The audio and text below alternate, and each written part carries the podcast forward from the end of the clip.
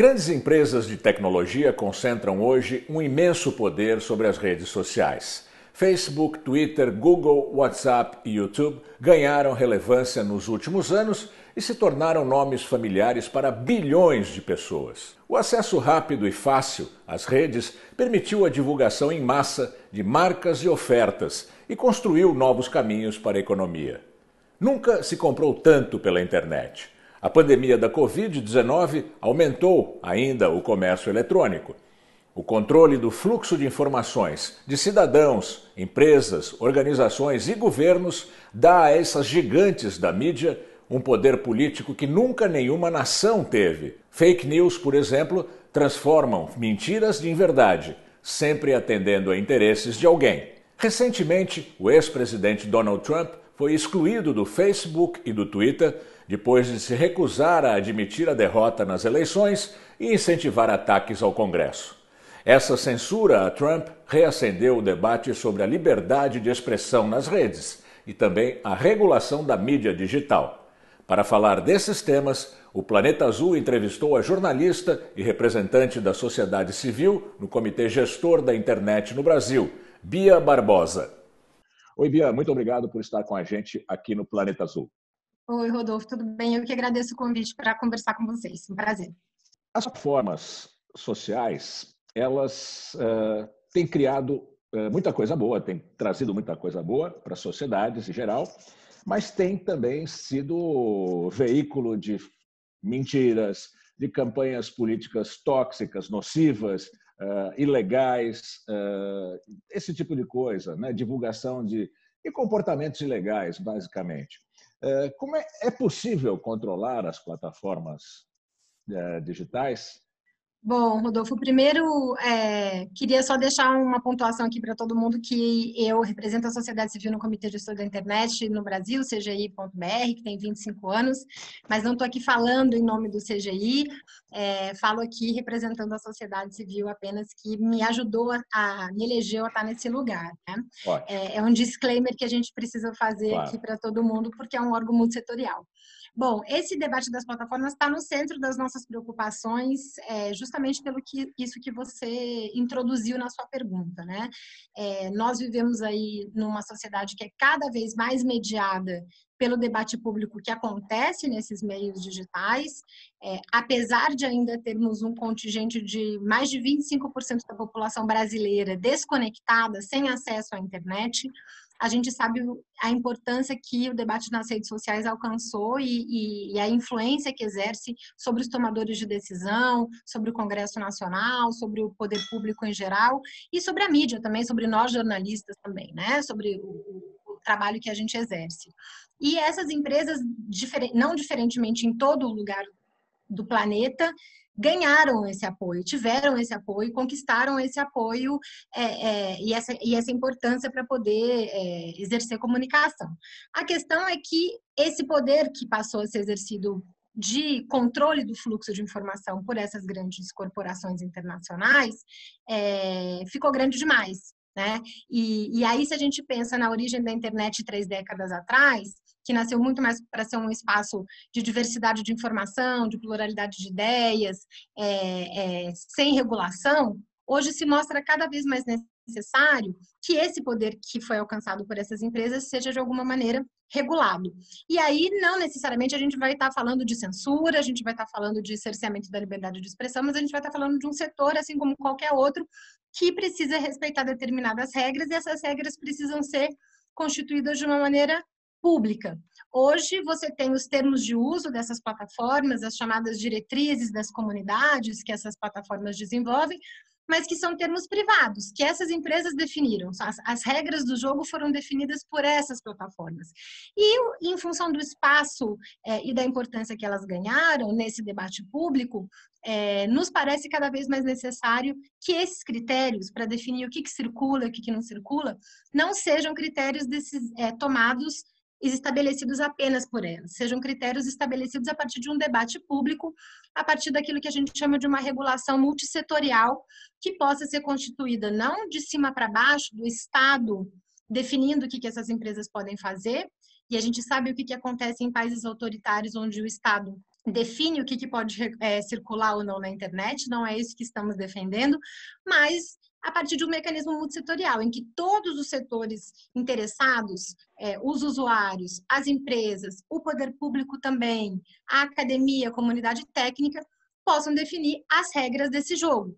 Porque se seguirmos da maneira como estamos hoje, é, e os episódios recentes que, que envolveram é, não só o bloqueio das contas é, do ex-presidente dos Estados Unidos, Donald Trump, mas de centenas de usuários das redes nas últimas semanas, é, são exemplos de como esse poder pode se tornar prejudicial, é, pode funcionar bem em alguns momentos, mas é um poder muito grande que pode sim lá na frente vir a, a, limitar o exercício da liberdade de expressão do conjunto dos usuários. Você disse que essas redes elas cresceram muito, cresceram demais e hoje parece até que elas estão acima dos estados-nação, acima do, da legislação das legislações nacionais, não porque elas não são empresas nacionais, elas são empresas uh, transnacionais, globais, sim, uhum. globais. Como como controlar, como legislar? Você disse que não é o caso do Estado impor uma legislação, mas, na verdade, o Estado será o agente final desse controle, ainda que toda depois de consulta. Nos Estados democráticos, será depois da, da consulta da qual você participa. Agora, é possível, eh, você acha, como será esse controle? Como será? Não, não vamos chamar de controle porque a gente associa a censura. Essa regulação. Como, essa regulação. Como será essa regulação? Será nacional? Bom, é claro que essa legislação, essa regulação vai precisar ser aplicada no território, nacionalmente, dentro dos estados, e ela vai precisar estar em acordo com a legislação de cada um desses países também. Agora, sem dúvida nenhuma, o debate sobre a jurisdição da internet, existem, existem grupos é, que, que, discutem isso internacionalmente há muitos anos. É, o próprio Fórum de Governança da Internet, que é um evento que acontece anualmente promovido pela ONU, provoca esse debate, justamente porque a gente está falando de plataformas transnacionais que estabelecem regras para o seu funcionamento que são aplicadas em boa parte delas aplicadas unilateralmente, independentemente de diferenças culturais, de diferenças territoriais que existam no mundo. É, mas hoje as plataformas é importante a gente lembrar que elas já promovem diferenças na aplicação é, dos seus termos de uso e, dos seus, e das suas regras, das, das suas diretrizes, em função do território. Né? A gente viu recentemente, por exemplo, o WhatsApp atualizando as suas políticas de uso, estamos aí no, no meio desse, é, desse processo, os usuários têm até é, é algumas semanas aqui daqui para frente para poder atualizar e aceitar ou não é, os novos termos de uso do WhatsApp, e na Europa, em função de outros acordos que foram estabelecidos com reguladores europeus, essa nova política do WhatsApp vai ter algumas diferenças. Então, já há uma diferenciação. Se você olha, por exemplo, em regras que, que o Facebook estabelece é, para conteúdos relacionados à eleição nos Estados Unidos, são diferentes das regras que ele estabelece para conteúdos no Brasil e para outros países. Recentemente, algumas organizações lançaram um relatório falando que é, critérios sobre uso de dados é, também é, para campanhas eleitorais são diferentes em alguns países do mundo. Então, as plataformas elas já aplicam de alguma maneira algum tipo de diferenciação em relação a isso. O que nos parece importante é que do ponto de vista macro esse debate não seja é, deixe de ser é, conduzido único exclusivamente pela pelo é, poder que essas plataformas têm de impor os seus termos de uso. E aí o uhum. usuário fica fica refém dessas plataformas, porque se ele não está nesses espaços, ele acaba não conseguindo participar do debate público, e aí ele aceita ou não esses termos de uso e fica refém disso. Então, a importância de discussões como essa que a gente está fazendo é para que possa haver, e aí o poder público é muito importante nesse sentido, mecanismos de constituição de uma regulação multissetorial que vai precisar ser fomentada pelo poder público, mas que vai incluir diferentes setores para que a sociedade não fique refém desse poder discricionário dessas grandes empresas para definir o que, que circula ou não nas redes. Você falou dessa nacionalização da, da regulação, mas há algumas questões que, que, que, não são, vamos dizer, nacionalizáveis, se é que existe esse termo. Por exemplo, nos, nos últimos dias eu li uma notícia de que o Google vai começar a cobrar de fontes de informação nas suas pesquisas. Então, quem não pagar vai ficar fora da, do, do, dos resultados de busca. É, então, Isso vai acontecer o quê? Provavelmente, se isso acontecer de fato, se grandes jornais ou grandes fontes de informação não participarem disso, o Google passa a ser uma fonte de informação completamente distorcida, que você não terá acesso, sei lá, ao New York Times, vamos supor, ou não terá acesso à La Repubblica italiano. Isso vai levar a uma distorção dos resultados. E essa não é uma questão propriamente nacional, essa é uma questão no mundo inteiro. Como se alcançar esse tipo de problema?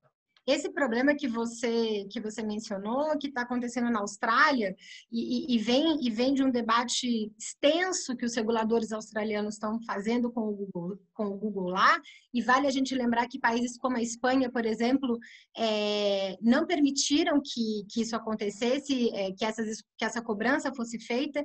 E isso fez, por exemplo, com que o Google News, que é um serviço de busca específica para jornalismo na Espanha, não não se estabelecesse na Espanha é, porque ele não poderia fazer essa cobrança é, que, que, tá, que ele pretendia fazer, né?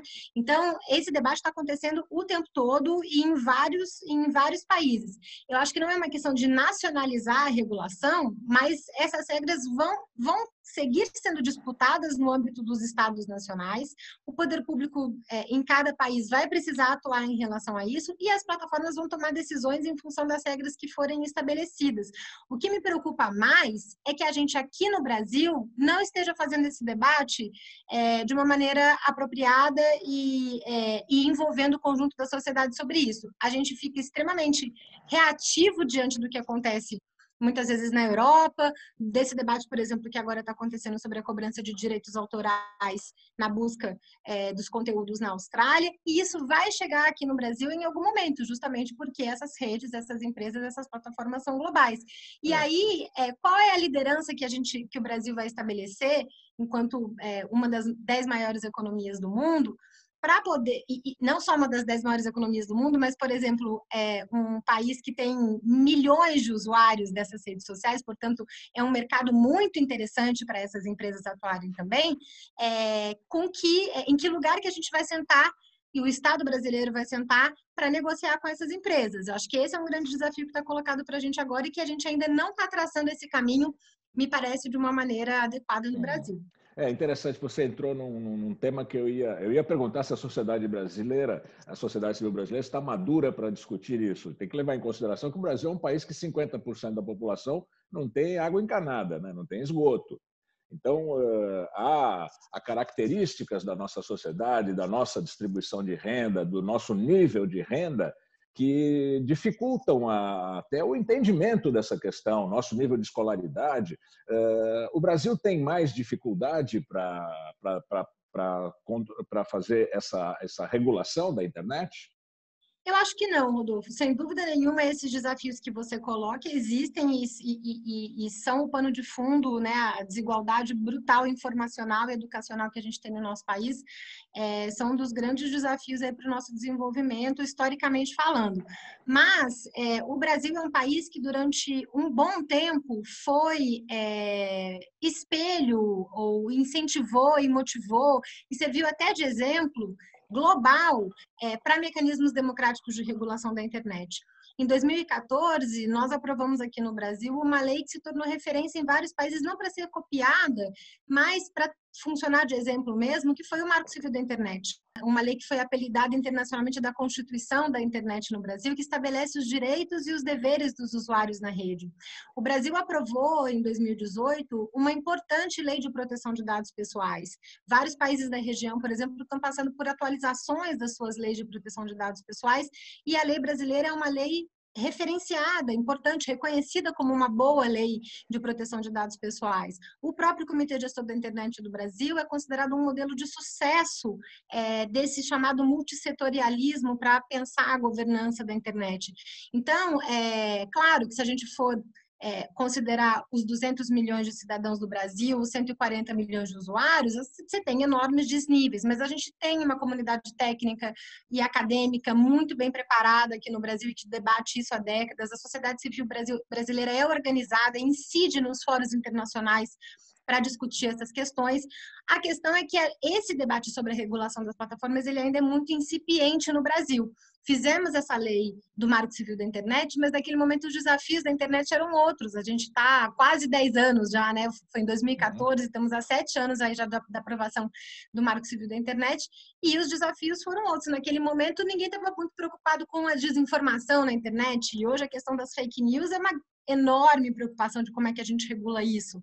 E aí o parlamento brasileiro também tem buscado dar respostas, mas acho que a gente ainda precisa avançar muito nesse debate e acho que me parece que o Comitê Gestor da Internet é um espaço privilegiado que a gente tem, não só pela expertise que está reunida ali dentro, mas por esse histórico de atuação, de, de, de promover grandes discussões e tentar se construir caminhos de consenso entre poder público, academia, comunidade técnica, empresas e sociedade civil. Acho que pode ser um espaço e um locus privilegiado para a gente fazer esse debate aqui no Brasil, que sem dúvida vai se impor em algum momento. Acho que ele é inadiável, mas é, ele ainda não se impôs. E aí o, o problema da gente não fazer essa discussão no âmbito multissetorial é que muitas vezes surgem respostas é, ou do legislativo ou do executivo que não passam por esse debate com o conjunto da sociedade. E aí uhum. essas respostas não necessariamente são as melhores. Bia, você, você diria que esse descontrole ou essa desregulação das, das redes das, da, da internet ele é interesse única e exclusivamente das empresas provedoras de informação, do fluxo de informação, ou ele é interesse de grupos sociais, grupos políticos, de grupos mais ou menos organizados nas sociedades civis de todos os países? Acho que ambos. Acho que, sem dúvida, essas empresas vão operar e quem acompanha é, a atuação que elas fazem nos diferentes países onde houve esforços de regulação nota o quanto que elas trabalharam para evitar essa regulação, porque a menor regulação possível para elas significa maior potencial de lucro significa maior possibilidade de coleta e uso dos nossos dados e de Fica venda de anúncios. Aberto. Exatamente, né? E isso também não é exclusividade do mundo da internet, né? É, claro. Vivemos uma sociedade capitalista e as empresas buscam a menor regulação possível. É, é, legítimo do lugar em que elas estão. Daí a importância de você ter estados que consigam é, é promover uma regulação democrática para que, que os usuários não, não fiquem reféns dessa questão. Então, uhum. acho que elas, elas têm esse interesse.